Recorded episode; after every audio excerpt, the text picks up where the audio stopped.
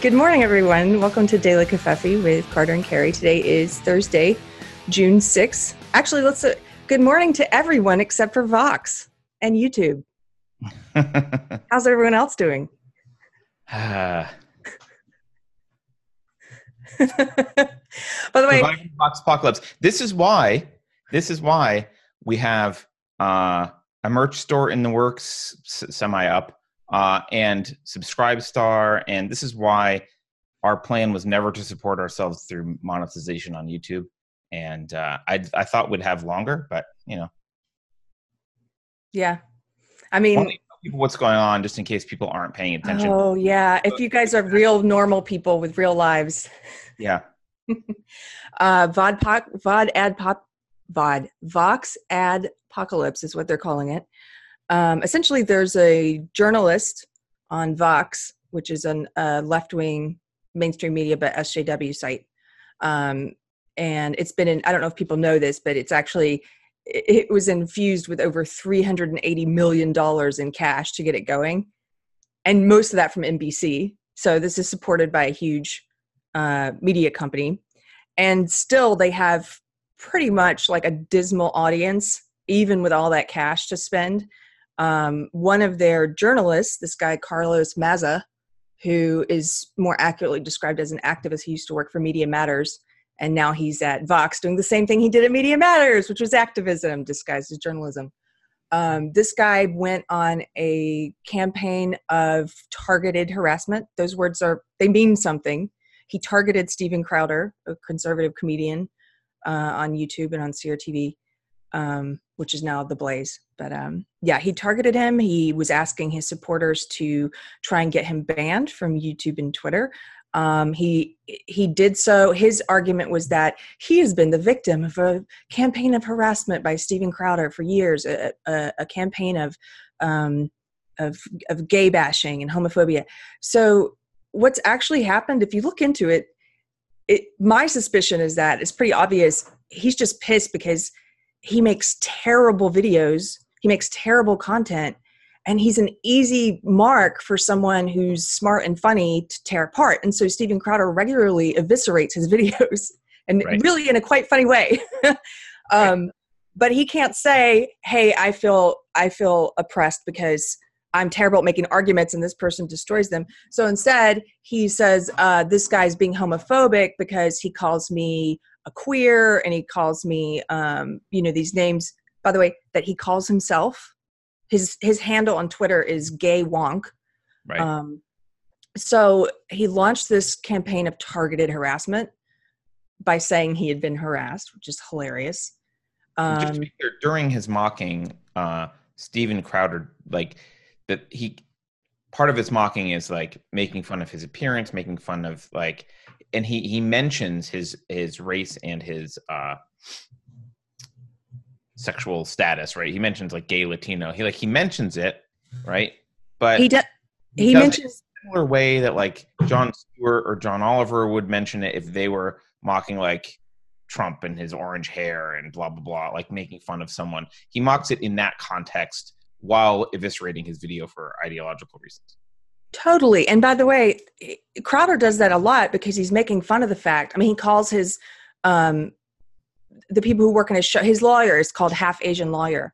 You know, his because he's half he he makes fun of the way the left always and quarter black Garrett, right? He makes fun of the way that the left is always highlighting identity. That's a, that's him making fun of the identity being important. Right. Um, but you're right in that talk show hosts, comedians on the left can call can make fun of people for being white, for being male, for being any number of, of identities, all- as long as they're not a marginalized identity. So it's a total double standard. Um, but anyway, this guy uh, Maza Maza, he's, he threw a big stink. Um, another thing about this guy, which is I think very important, he actually has called for violence against conservatives. Crowder's never done anything like that. Right. Alex Jones, I was just arguing with some idiot on on media, uh, social media who's saying Alex Jones was banned because he incited violence. I'm like, incitement is a legal term; it means something. Who who did he say, like, go attack those people? When did he say that? He never said that. Um, this guy, Carlos Maza, the Vox guy, he tweeted, and the tweet is still up, um, telling people to go and throw milkshakes at conservatives. That's Right. physical violence. That's attacking people. That's actual incitement, and that's fine. Another thing he did in his bio on Twitter, he uh in his bio he calls himself uh I, he calls himself a, he is a Marxist, I guess, but he he says Tucker Carlson is a white supremacist. That's in his bio. Right. That's that's defamation. You can call someone a white supremacist when they're not, and that's cool.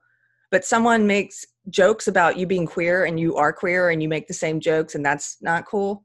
Like the whole thing. Anyway, to get beyond that. By the YouTube- way, can I interrupt really quickly? Yeah. To ask our audience a question. Should I make this T-shirt? Because I kind of want to. I'm not totally sure. Tell us if you want me to make this T-shirt.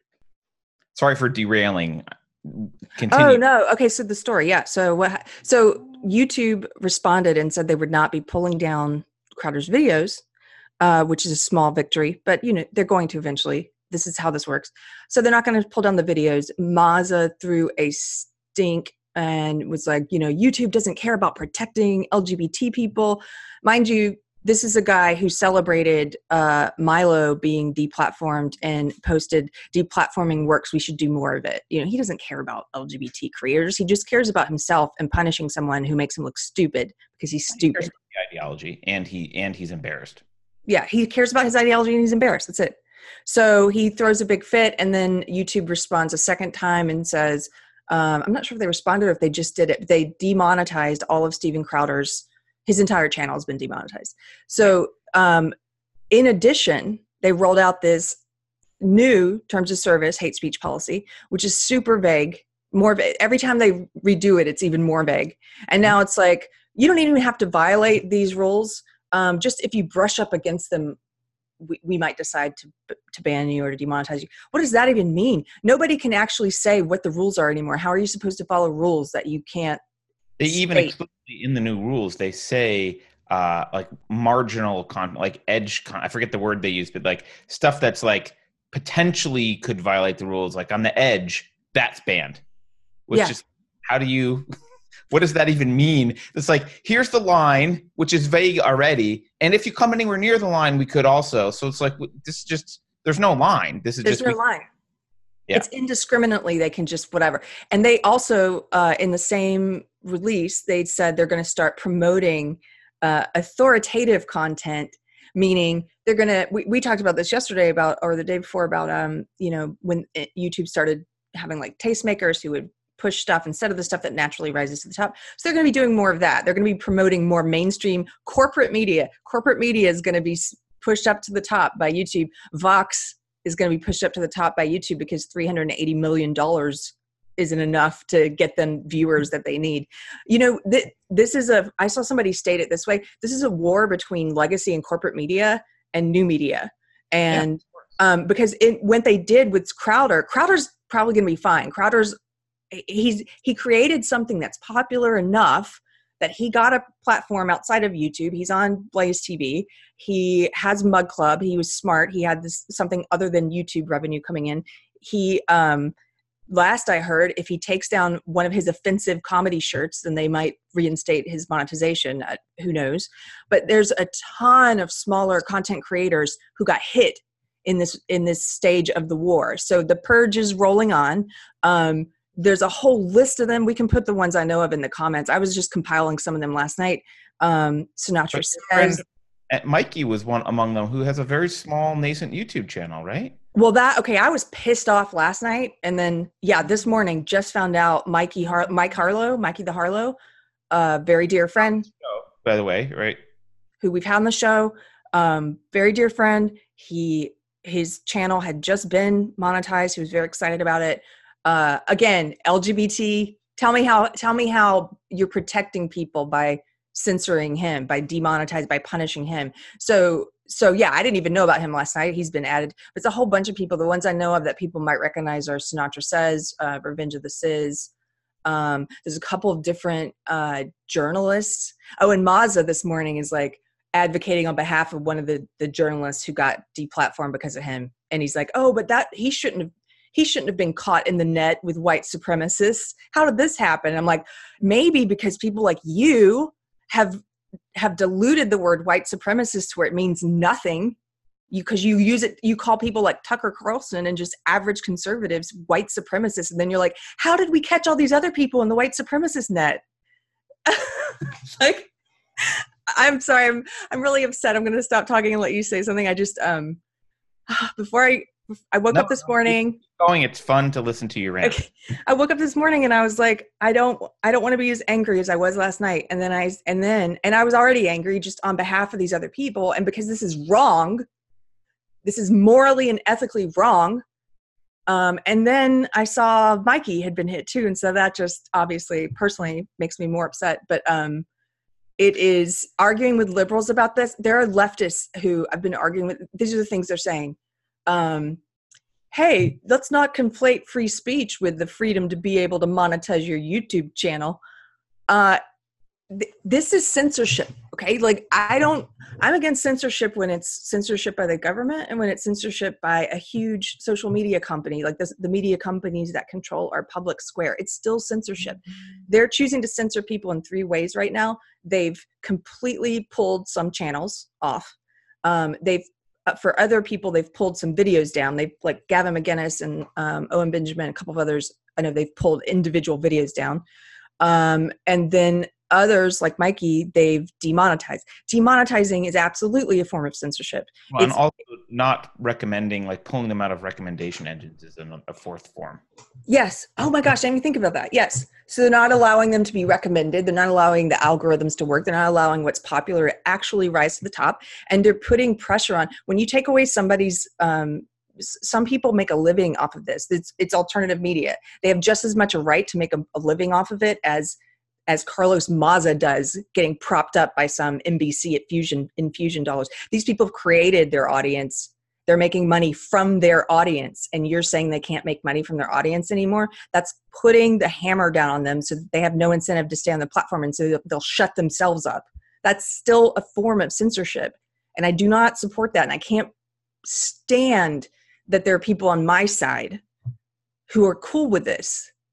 Like where the liberals we used to be about free speech I mean, yeah, I, liberals have been a classical liberal is a libertarian, but that's a separate issue. The word liberal has been has been morphed slowly over time. Like classically, liberals were libertarian, and then the word liberal just slowly started being infected with Marxist cancer, and now it's just full on totalitarian Marxist is is a liberal quote liberal. Um, it's interesting. You see the uh, YouTube. It's interesting to think about how YouTube started, right? So the internet was a threat to legacy media. YouTube came along as not part of the old boys club, not part of the the legacy media, and and the, you know this these are nerds from Silicon Valley, right? So YouTube came along, and a bunch of people put up cat videos and other stupid things, and legacy media didn't pay attention to it. That's the stupid YouTube thing, right? Dump a bunch of cat videos and makeup videos.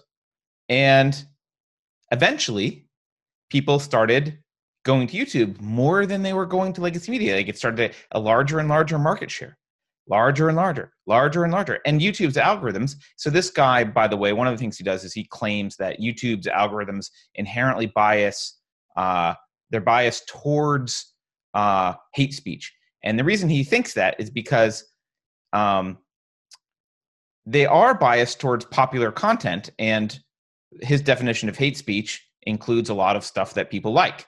So that bubbles to the top. And so, you know, this happened, and legacy media kind of was late to the game and realized, oh crap, we need to kind of be on YouTube and and and be here. We're we're getting our, our viewership is is deteriorating and it's it's moving over to YouTube. So legacy media like jumped in and but now YouTube has chosen a side. So YouTube came from the independent, you know, small guy kind of cat video culture. YouTube grew up, became obviously was acquired by Google, became a, a very large company, became part of a very large company, and now they've had to make a choice. Are we about independent creators? And are we about going against kind of the mainstream legacy media? And are we an alternate platform to mainstream legacy media? or are we a distribution channel for mainstream leg- legacy media with some decoration on the side? And they've chosen the latter. They've chosen to be a distribution platform for old school legacy media with some decoration of cat videos on the side. But they do not want anything that competes with mainstream legacy media. And so YouTube has chosen a side in this. And it's it's interesting just for me to think about the history of YouTube and how it started. It started as exactly exactly a exactly what their legacy media is worried about. It started about as an alternative platform for people to connect directly with each other and bypass right. the tastemakers of legacy media and youtube is not that anymore. Youtube has decided to you know work for the empire. Yeah. They're working for the empire and they somebody made the point this is a great point that because this, this is about legacy media versus new media vox is legacy media nbc they right. they um, depend on advertisers. YouTube depends on advertisers. They basically have put all this pressure on YouTube to pull money, to pull monetization from content creators, from new media, Just and you from their competitors. Yes, they're taking ad money from their competitors, and YouTube is letting them do it. YouTube is like, okay, we'll bend over for you, and I, I just it, yeah, of course, of course, that's what they're doing. I mean, they're not dumb. That's, that's mean? yeah. No, but yeah. they're they're why they're not. Who's not dumb? Legacy Media, they know what they're doing. No, but YouTube. Why is YouTube? Because they're in the pocket of Google. I mean, they're. But why? Why is YouTube bending over? Well, because YouTube has sided with ideologically. YouTube has sided with Legacy Media. Yeah. YouTube doesn't like what's popular. right? YouTube was like, we're a platform where anything that's popular can rise to the top. Oh, that rose to the top? Never mind. we're not that anymore. That's what's happened. Um, yeah. and, and, you know, YouTube is part of uh, the Google machine. I want to, can I make a, I have some notes that I took about this whole thing. Yes. Now a good time for me to, I don't know how this is going to go. It's almost like a rant that's planned. So I don't know, maybe that will lose some excitement uh, I do want to point out first, though, that everything I'm saying, and I don't know, I don't want to apply this to you, Keri, but it, I think it applies to you. I do think private companies have a right to control. Like, I'm not arguing that this is government censorship. I'm arguing that this is a private company censoring. I do think that they it's a violation of their. I do think it's fraud because they lured people like Crowder and everyone and Mikey onto the platform under false pretenses. So I do think that there's potentially legal action that can be taken. But I do think private companies have a right to um, to control what's on their platform. I'm not arguing that they don't. I agree, I, and and but it's morally and ethically wrong, and people have a requirement. I feel a responsibility to speak up when something is morally wrong, and the left seems to have forgotten that. It, they they equate it with um, they they only speak up if they want the government to step in and do something and otherwise it's fine but um, it's not morally wrong if you're honest about what you're doing. So if YouTube said from the beginning, yeah, we're a platform so that CNN can get their videos boosted, and if you compete with them, we'll demonetize you, but you can put cat videos up. If that's what YouTube said, that would be fine. Right? But that's not what they said. They lured people under false pretenses. So it's it's as if you purchased something and then when it was shipped to you it was an empty box or it was poison or it was the opposite of what you purchased. That's what youtube is doing. And so and they're not and they're oh. not just changing they didn't just lure people and then change the rules and say this is what we're going to do going forward. It's even it, like they didn't just lure people and allow them to spend years and effort creating content for them and then change the rules and say this is what we're doing going forward. They changed the rules and are retroactively applying them Right. Which is like I saw somebody make this analogy. I forgive me, I don't remember who it was, but it was they're like it's like if we change if I change the speed limit today to 50 and then go back for the past 5 years and arrest everyone who was who did over 50 right. previously. Like it's you it, it's just messed up. And so okay, I'm a, I'm going to No, I'm no, gonna, I, right, I'm going to calm down. so I I have um I thought about this a little bit and So the Andrew Breitbart, people talk about the Andrew Breitbart phrase, which is that uh, politics is downstream from culture, right? Now, I've I've extended it and said culture is downstream from philosophy. And I don't know if I invented that, but probably not. I probably got it from somewhere. I'm not taking credit. I'm just saying, you know, uh, culture is downstream from philosophy, and I'm going to say that as a backdrop to what I'm about to say here. This is YouTube to blame? Yeah, kind of. Um, but YouTube's not the only person slash entity company to blame here. It's not. This is not entirely YouTube's fault. YouTube and its advertisers are responding to culture. Right? This is a. We are in a culture where this is the proper response. And yeah, there's ideologues at YouTube. I get that. But why are there ideologues at YouTube? Why do they have so much power? Why do they get away with this? Why does this work? And that's an important question to ask. And the answer, I think, is quite uncomfortable for a lot of people. The answer is it's it's not just your YouTube's fault, it's our fault. It's regular people's fault. It is our fault. And I want to just talk about what I mean by that for a minute. We have we have built a culture with a bunch of attributes that are inimical to a free individualistic kind of traditionally American culture that would support free speech and oppose this kind of stuff.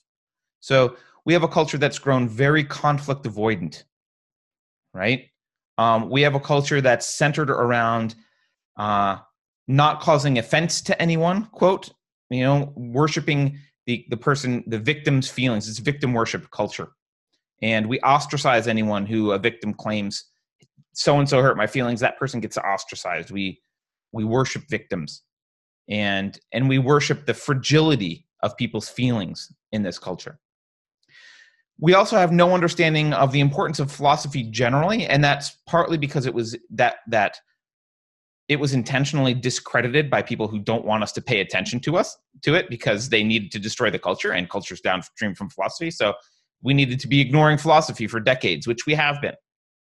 And and they they discredited i've talked about this before they discredited the field of philosophy by making it ridiculous. So that philosophers were contemplating you know the existence of their hand while high and everyone laughed at that and thought that's not that's stupid it's impractical it doesn't matter who cares about philosophy? So we ignored it.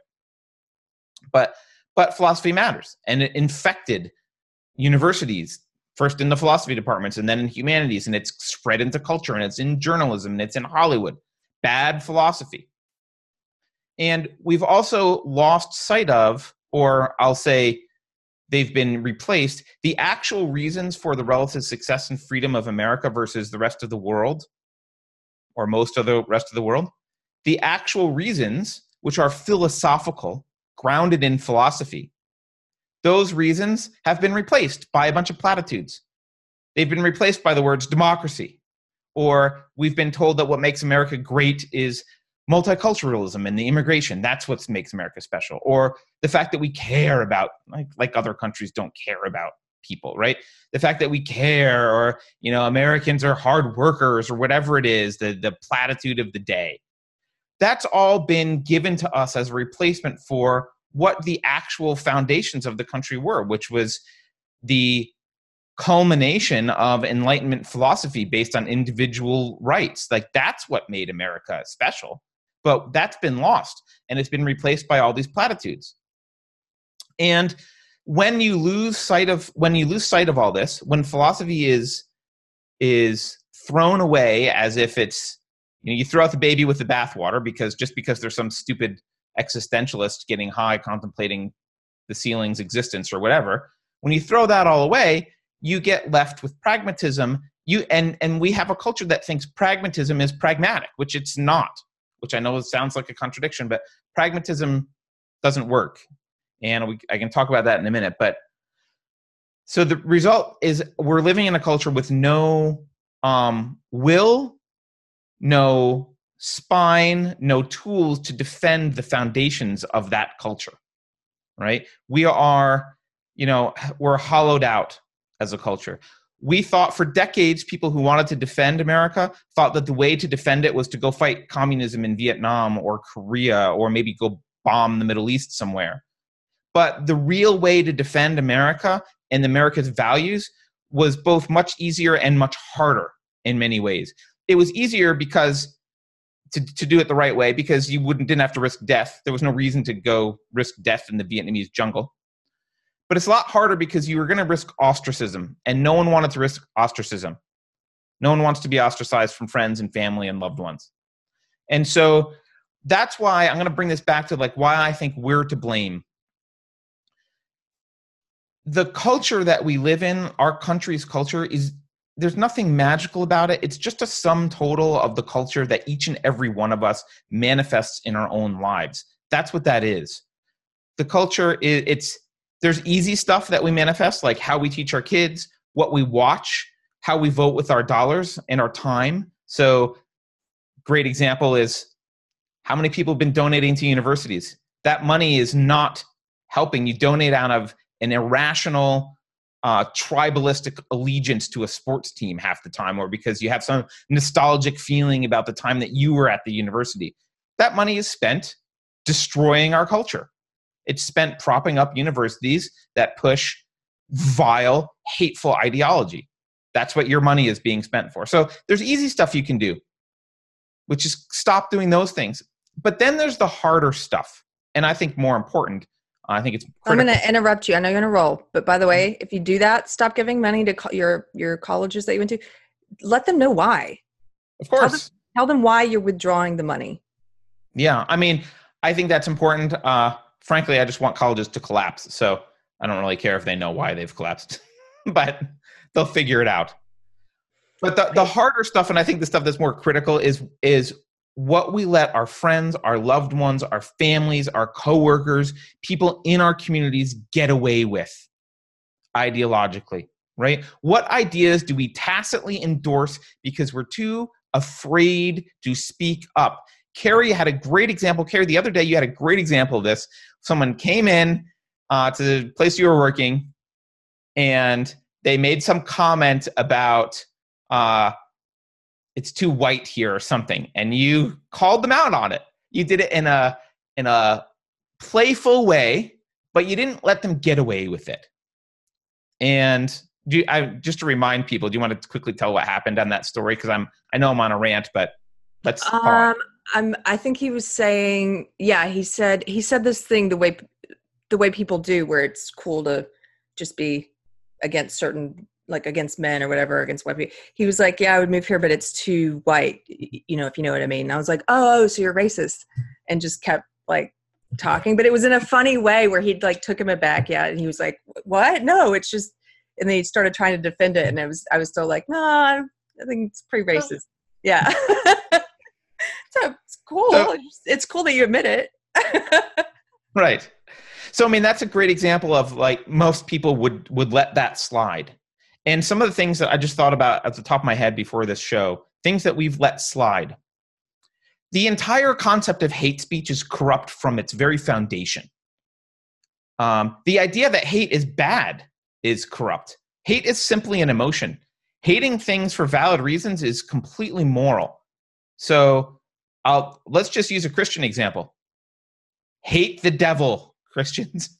You're supposed to hate the devil. You're not supposed to not have hate in your heart. You're supposed to hate evil. That's part of justice. Is hating evil. If you're like me and you're not Christian and you're an atheist, you're supposed to hate evil nonetheless. You're supposed to hate, for example, Nazis. It's okay to hate Nazis. It's not okay to run around on the street punching them or throwing milkshakes at them or whatever, but it's okay to hate them. And hate speech has, has is this term that is intentionally vague, and it packages um, it packages together stuff that doesn't belong together. So hating someone because of the color of their skin is obviously racist, but hating someone for their beliefs or hating their beliefs and saying like I hate these beliefs, these are horrible beliefs. Example being Islam, right? You could say I hate Islam. Islam's a horrible belief system Well, that's interpreted as hate speech because Muslims believe Islam and you're not supposed to judge other people's belief systems. That's all, all that is crap philosophy. Of course, you're supposed to judge other people's belief systems. How do you think, what do you think affects their behavior? Their belief systems. Belief systems are critical, right? We have this whole, even embedded this, like decades ago, this, I was, this was bothered, this bothered me, I think literally 20 years ago, I said something about this. We, we package up uh, you'll be familiar with this this phrase. Uh, we don't discriminate against color, creed, like uh, they'll say like race or religion or sex or blah blah blah, right? And they they list all these things together, and you nod your head because you think you hear some of those and you go, well, yes, we shouldn't. Uh, we shouldn't people treat people differently because of their gender or because of their color of their skin. Yes, nod, nod, nod. Mm-hmm. Creed, religion, those are belief systems it's completely valid to treat people differently because of their belief systems. Belief systems are chosen.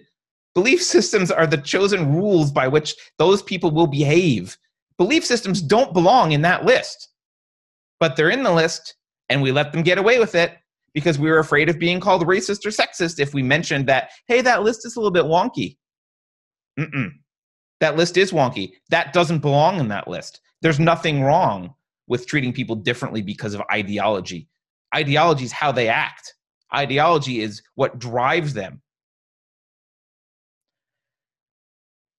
Another example we've accepted this idea well well before toxic masculinity arguments or or you know ads by gillette. We accepted the idea that men are bad. Watch old television shows. Watch leave it to beaver. Watch donna reed right? They yes are they corny? Yes are they based on, you know, what someone would say like a, you know, patriarchal view or whatever, mom stays home? Yeah, sure, I get it. That's true. But the dads in those shows, we went to dad for advice. We relied on dad. Dad was a good guy. He was a he was a pillar of the community.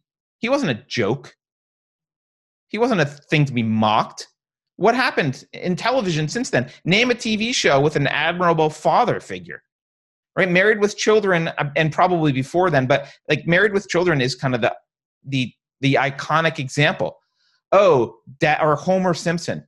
Dads are drunk idiots who you can ignore and they're fools, right? And the women are the ones with sense and the women only the moms. Well, don't worry, I'll I'll manage the child of man that's living in my house who's drunk all the time.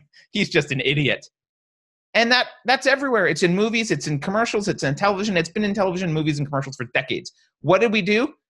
You probably said nothing about it. Nothing at all. You never said anything about it. You didn't defend men at all. You just shut up and took it. Multiculturalism was another package deal where they package, we say, oh, multiculturalism, diversity is very important and we nod our heads and say, well, yeah, I want different kinds of food and different art and different music. That is great. It does make our culture more vibrant. What about different moral beliefs? Are they equivalent? No, they're not equivalent. Is, you know, is, uh, I don't know, falafel equivalent to pizza? I don't know, sure, they're two different foods. It doesn't matter. It's not morally significant. Multicultural that up all you want. Woohoo. Enjoy your smorgasbord. Great. Is killing people for being gay equivalent to gay, like allowing gay marriage? No. Those are two morally different positions. Ideologies clash. Moral relativism is a license to let evil run roughshod over good moral relativism is horrible but that's packaged up as part of multiculturalism. So you can't you, you're not allowed to speak ill of anyone from another culture even if you're talking about their beliefs. Even if you're talking about their beliefs should you speak you know should you say nasty things about things that aren't important like the color of their skin or you know the food that they eat? No those things don't matter. But you should be able to criticize their beliefs and you don't. And you stay quiet because you're worried about being called a racist We've accepted unearned guilt. Slavery is the obvious example. We have this idea that, like, oh, my skin's white. I guess I'm responsible for slavery. 4% of the fucking population of whites in America own slaves. 4%. 4. 4%. You are not descended from a slave owner. And even if you were, you're not a slave owner. You're not guilty.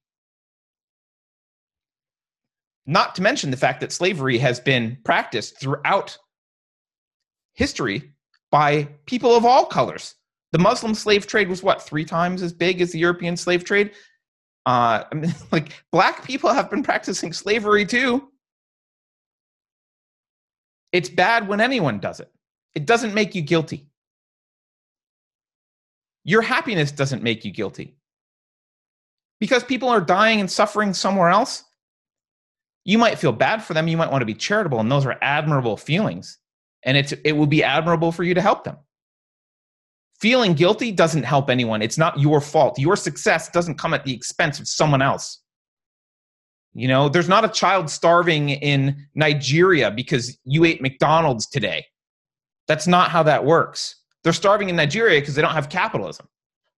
That's why they're starving. I don't know if they're starving in Nigeria. I'm just picking on a random country. Uh, it triggered me though. Good. Maybe they're not. Ethiopia was the thing in the 80s. Everyone mentioned Ethiopia. I just wanted to pick a different African country because mm. Ethiopia cliche. The last thing I want to say, I'll, I'll, I'll wrap up here. The last thing I want to say about this is I want to, this is a message to men. And I get that I'm not being a collectivist here. I get that there's a distribution curve. I'm speaking to men generally. Not all men are the same. Not all women are the same. I'm going to speak in generalizations. Get over it. Learn statistics without be, you know, learn statistics and you won't be triggered. Men, we naturally tend to be the, the sex that our species relies on to face conflict when necessary. That's part of having testosterone, right? It means we're less conflict, we should be less conflict avoidant, a little more reckless, right? Which is sometimes bad, right? That's why we're we sent we're sent off from the tribe to go fight wars and hunt. That's part of that's part of masculinity. It's a little bit more recu- reckless. It's a little bit more okay with conflict. That's fine. It's why when you have kids and you spend time around kids, your testosterone levels go down. Because we don't want reckless anger, conflict with babies. That's a recipe for death. So, women, naturally, on average, you kept the social harmony more. You're less, you're, you're, you're, you're more avoidant of conflict because staying back in camp where you've got a, a coalition of a bunch of other people all having to live in close proximity, well, hmm, getting having conflict is probably not a recipe for harmony and success in the tribe. We need both.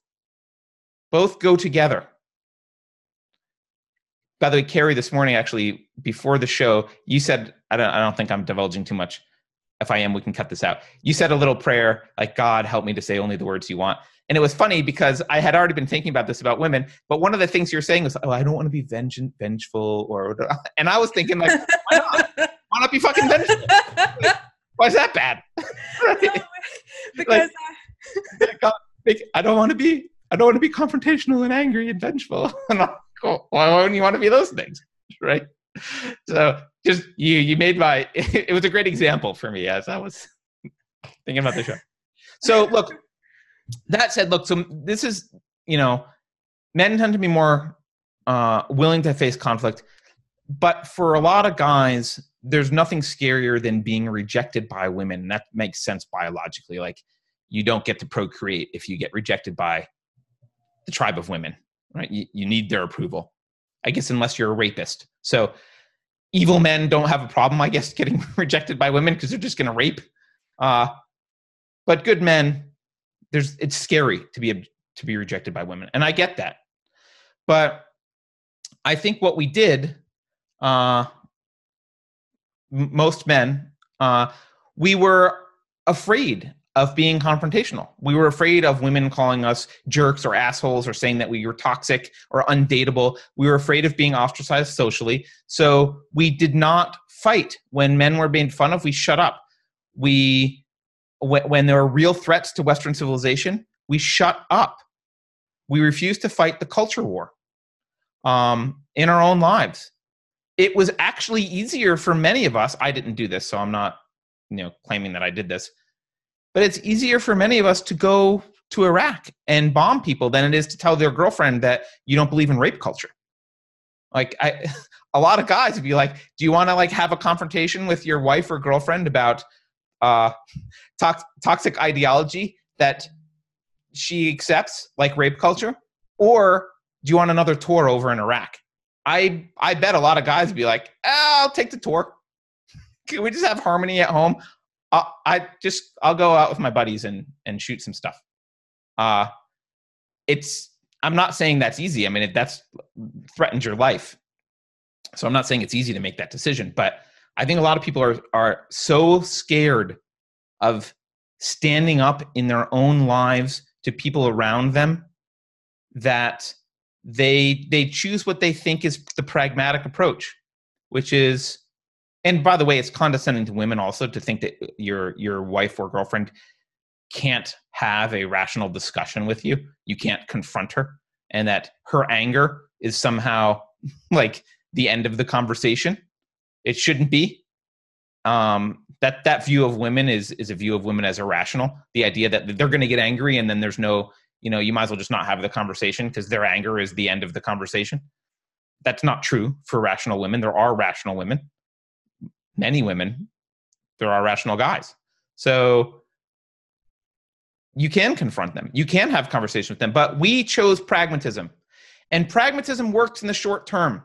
It keeps you from getting ostracized. It keeps your wife and your girlfriend happy with you because you didn't say anything that was upsetting or offensive and you know the moms at pta didn't go can you believe her husband said that that didn't happen so she gets to keep her little community you don't rock the boat that's fine. Pragmatism works in the short term. In the long term, it seeds ground to evil, evil ideology. In the long term, pragmatism seeds that ground, and we lose as a society. We lose. And now here we are. We're in a culture that's impotent to defend Western's values. We've rotted from within because we let it rot.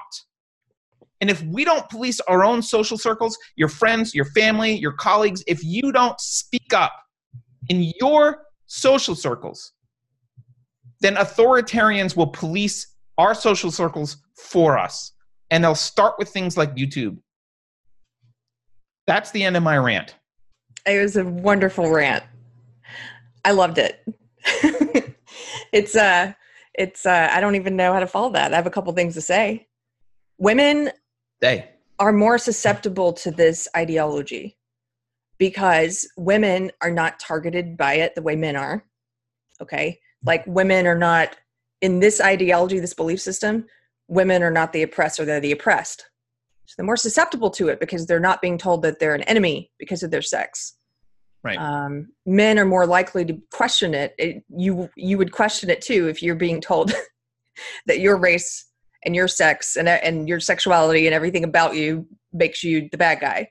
Um, but so yeah, women are more susceptible to it. And there's a saying I've heard it says, uh, "When women go bad, men go right after." yes. Yes. No, yeah. When when women go uh, go wrong, men go right after. It's a it's it, it's one thing. It's a little thing to make to concede something with your partner um, when it, you know at the first time when they they're talking about something that is you maybe don't agree with and but you you don't want to get like you said you don't want to get into the argument so you let you let it go. Um, but you the more you do that the more you let this ideology spread not just in your relationship but yeah like you said in your community. And people have to get over being afraid of confronting it. Um, i know people we know people we've talked we know people who um, their relationships have been ruined by this by the by one partner or the other becoming completely indoctrinated. Um, good. I mean if it ruins your relationship you shouldn't be in that relationship. Mm-hmm. yeah. I mean that's true um, i don't know where to start because i had a lot of notes where uh, can you go back point by point yeah, yeah. and now we have the three-hour Covfefe. yeah. Um, let me see. Can I, can I say something really quickly? Yeah. I, I'm I'm also guilty of some of this. I'm not only yelling at other guys. I, I realized this the other day. I have a shirt with Che Guevara's face on it with a line through it, like a circle and line, like no Che Guevara. Mhm. And I usually wear it around the house. And my daughter, um, there was there were eight girls, eight ten year old girls in the house the other day uh, for a party, and I had this shirt on, and I was thinking, oh well, maybe I maybe I shouldn't have this shirt on because I'm in the Bay Area, and I know a lot of these parents are social justicey, and I don't want to, you know, I don't people asking questions, and I was like, what the hell's wrong with me? Like, it's where am I fucking? It's my house. They Like, would- and they wouldn't care about wearing a shirt that's promoting Che Guevara in front of well, your no, it has a line through him. No, no, I'm saying the opposite's true. Oh, they right, right. wouldn't worry about wearing a shirt that's positive about Che. Right. Well, I wore the shirt, and oddly enough, one of the girls said something about it because she's seen the shirts without the line through it. And, they, and she was like, What's that mean? And so I had a conversation with her about, and I, I it, it opened a dialogue. I was like, Well, here are the things that he did. He hated other races and murdered them. He hated gay people and murdered them. He was called the butcher of La Cabana. Like these, these they called Che in when they wanted to murder people because like he was the guy who loved murdering people. Here's what he was fighting for. Here's how he fought. Um, and her reaction was, "Well, why do people wear a shirt with his face on it?" And I didn't want to get into a big discussion because it was a 10 year old girl and it was you know not the right context but i said they don't read. Yeah. and she was like well, i'll read. I'm gonna read. I read a lot. I like reading. Da. i was like okay great. And that was the end of the conversation. Yeah. but the point is what a pussy for me to be afraid to even put that fucking shirt on in my own goddamn house with a bunch of kids and i realized when i was being a pussy that that's why i wore it because i realized i was being a pussy. But yeah. little things like that happen i think to all of us all the time. We have these lit there's a little bit of resistance and we're like i don't know. I don't know if i want to create the awkward social situation. That it's my responsibility to smooth things over it is not your responsibility to smooth things over it's your responsibility to speak the truth that's your responsibility and i'm speaking especially to men it's your responsibility to speak the fucking truth that's your responsibility not to smooth things over not to feel I good like this. I like this rant. Um, by the way, women don't. We, I mean, we talked about this a bit before the time we were on Gracie's. Was it Gracie we were talking to? Women don't want a man who is a coward. So they.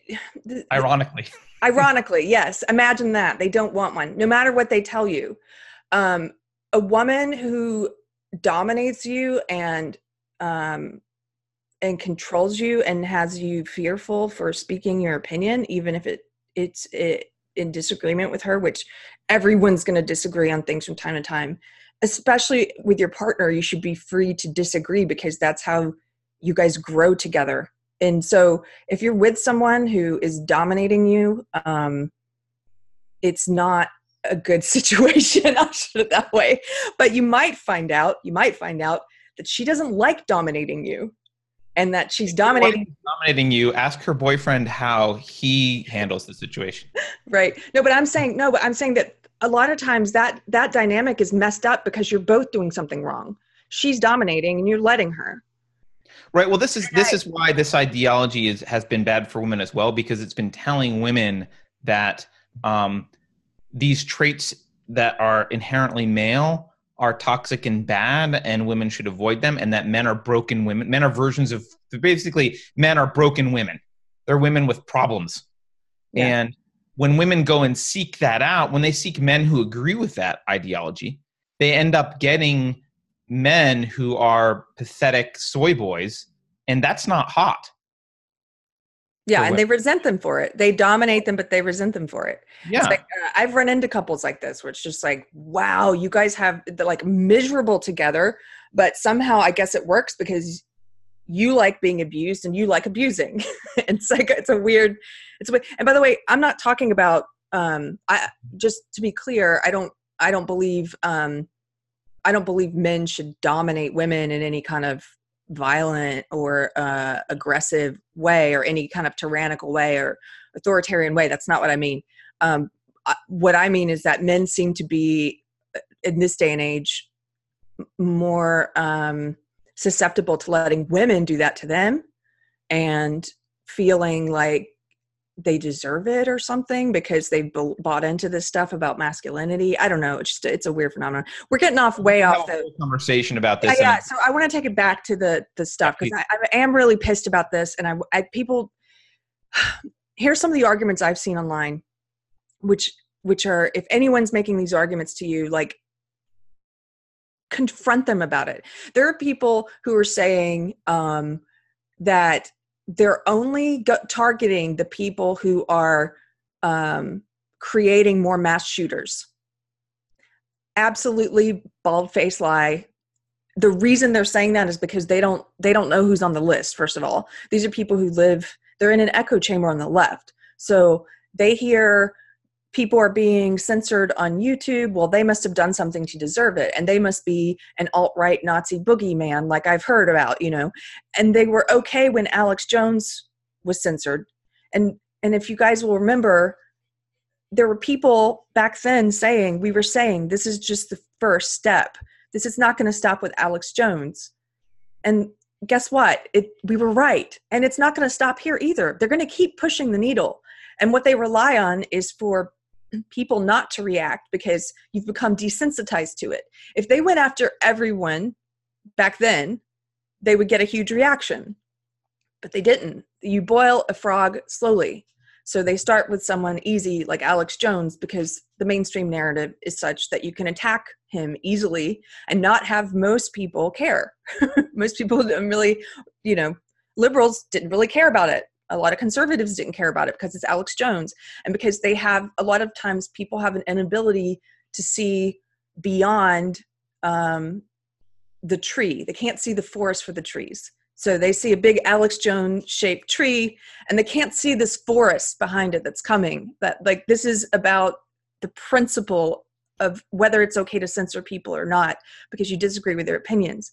Um, so I have people saying that to me that look, they're just trying to uh, weed out extremists and to prevent more mass shooters. So on its face, bald face lie.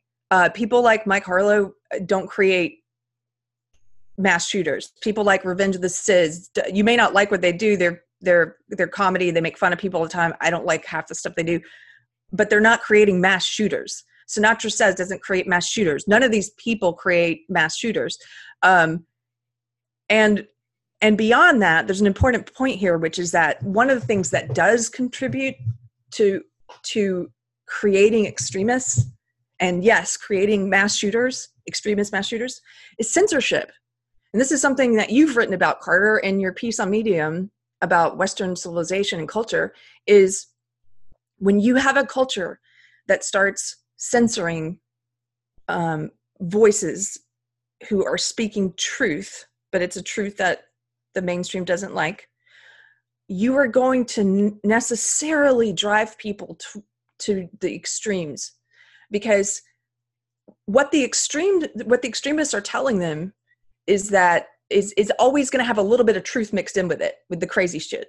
So the extremists are saying um, let's let's just take let's take white supremacists for example. The extremists are saying they hate white people. White people are superior. We should rise up. We should defend ourselves. You know they're going to censor people because they hate white whatever. That suddenly looks a little more appealing to some people who are who are in danger. If somebody's in danger of being pushed that way and they see mass censorship it's that seems a little bit more oh that person was right that the censorship is going to continue. So you need mainstream voices who are not extremists. You need people you need liberals like me. You need people who are calling this out so that the only people calling out the censorship are not the crazy extremists where people go running there. Um, i'm not sure if i'm am i making sense carter or? Yeah no I, I i think that's true. And you you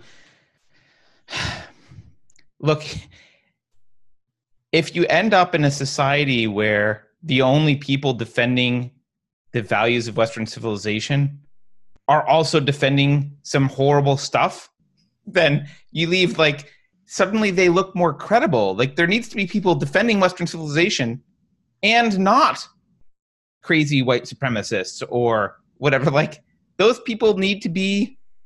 Th- those are most of us. Most of us want to defend Western civilization. So, you know, this gets back to I think kind of what I was saying before. Like, speak up in your own circles, your friends and family and colleagues. This is in the news. They're going to talk about the YouTube thing. Fight back. Say, no, this is horrible. Steven Crowder doesn't deserve to be demonetized.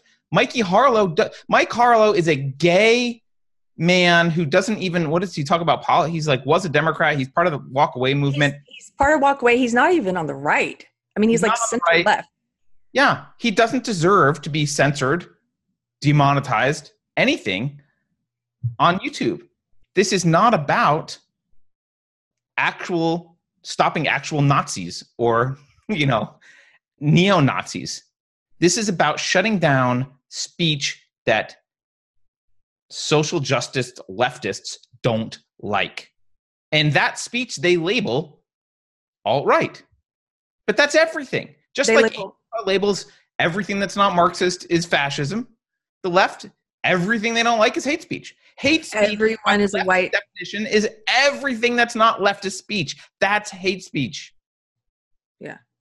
And and reacquaint yourself with the definitions of words like harassment and incitement because yep. because they are they they engage in projection at an incredible level. So Carlos Maza, the guy who started all this, the Vox guy, the activist, um, he accused Steven Crowder of harassment Steven Crowder was not harassing him. Steven Crowder was not telling people go attack Carlos Maza. Steven Crowder was not launching some targeted campaign of harassment. He was making fun of fire him either. He didn't say like we should fire say, him. Yeah, right? he didn't he didn't target him. He didn't say we should fire him. He didn't send people after him to attack him at all. All things that Carlos Maza has done to him. Right. All Steven Crowder did is what anyone in the media does. It's what late night hosts do every night on TV. It's what Stephen Colbert is to make fun of this guy's video and counter his points with better points. Right. And that's all he did. That is not harassment. And and, and fair, he threw in a little ad hominem to try and make it funny, but that happens everywhere all the time. Comedians do it all the time. Look, right. Stephen Colbert made the joke about uh, Putin and Trump and right, you know, uh, fellatio. Right? There's there, yeah, they mock being gay all the time if it supports a leftist cause. Yeah. So I I don't let them don't let them do try to do that judo mind trick on you. He was they are harassing people and they are saying it's because they're being harassed and that is a lie. Look at the facts of when you're talking to somebody look at the facts and see and and, and don't just reflexively go with the side that's that's you know anti-pc look at the facts of the situation but Steven Crowder was not harassing him he was harassing. Steven Crowder is not called for he's violence he's not incited any violence carlos maza has. He's yes. incited it he's blatantly called for it. They accuse others of doing all the things they do. Um, and if you and if you watch that and you learn how to spot it you can call them out for it. Um, but i i look everybody one of our um, viewers, Laura, said, you know, she she had nightmares last night about this, and I feel so bad because, look, everyday people who have real lives and real jobs and are maybe just learning about some of this stuff. Only only get as involved in it as you can. I mean, it's not like we're saying everybody needs to go out and pick up like pick up the torch of free speech and start, you know. But but just like no, but I I think I am saying you do need to argue in your social circle to the extent yes. you get away with it in your personal life you're going to get yes. fired for doing it don't but you know. Right. In your personal life yes. Are push back where you can as much as you can and just i mean it's more it's not even like going on the offensive. It's just say it's just basically saying i'm going to grow backbone and i'm going to stand up for what i believe and i'm not going to be bullied and i'm not going to be cowed into silence because because of my fear of being called bad names or my fear of being called something that i know i'm not like my fear of being called a, a racist or a bigot or a white supremacist like tucker carlson you know, whatever you're not don't let that fear control you because it's it's a funny thing. If the only reason that fear works on you is because you're not a racist and you don't want to be thought that way. Racists don't care. Hmm. Like actual white supremacists are like yeah yeah, white supremacists are to- that's part of being a supremacist is you think you're the best. you're not afraid of they're like, yeah, we are the best. Like the only reason that fear works on you is because you're not. And so quit letting it work on you. You know what you are. Like you're you're confident in what you are. Like these people are are um beneath you if they call you that. Like it's it's uh or they're they're engaging in behavior that is beneath you. And it just don't it doesn't don't let it affect you. I don't know. It's just the other thing is like be when you when you start to speak truth in your everyday life, like it's one of those things that that builds on itself. You feel better and more confident and less like a fraud. And then you're able to do it you're able to speak a little more truth and then you feel better. It's like it's a positive uh, feedback loop. Yep. And it's easier and easier and you may end up culling your friend circles a little bit but you'll solidify you'll find that some people because this i've had this happen some people will pull you aside and be like, I can't believe you said that. I totally agree with you. I'm just afraid. And they're like, oh. Oh, yeah. A lot of people will do that. Uh, and you like you'll gain some closer friendships and you'll probably get ostracized by some people but you know have have some balls get ostracized by some people some people suck be ostracized yeah. from them like yeah. okay if if you're um if you're not offending some people, like you're doing, you're doing you're doing something wrong because there are people out there dying to be offended, and if and if, if you're those people like people like Carlos Maza, if you're not offending people like Carlos Maza, you're doing something wrong. That means you're laying down as a carpet for people like him, just to not to to to not offend, to be to be pleasant, to uh, allow them to push their ideology right over you. Um, you're murdering yourself in a philosophical sense. You're being yeah. invisible, right? You, if you're not offending someone, especially in today's culture, it be, it's because you're invisible. So take that to your self-esteem bank. Yeah, you're invisible. Go go argue with your spouse. That's how I want to end the show. argue with your spouse. I gotta go. We gotta go. Any final things you gotta say? Uh, no. I mean, okay. Look, support the the alternative media figures you like um, share this video please uh, you know like it subscribe if you haven't subscribed we have a SubscribeStar like carter said we're trying to do some things so we're not com- we're, we're not monetized yet because we have to hit a thousand subscribers first so that's the most important thing you can do subscribe but um to help us but but once we have we're trying to do things so we're not dependent on youtube solely. And um, we have a SubscribeStar where you can donate. Um, any of these people who've been who've been censored like subscribe to them. I don't even know who half these people are and i probably don't agree with most of them but i just started hitting subscribe on all of them last night because i was so furious. And like you're not going to tell me that i can't listen to what i want right. to.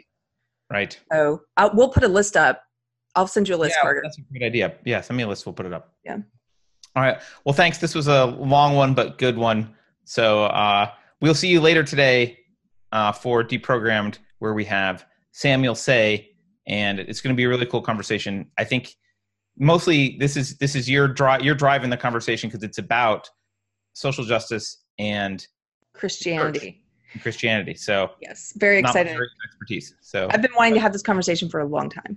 Yeah, yeah, it'll be good. All right. Thanks, everyone. Go argue with your spouse.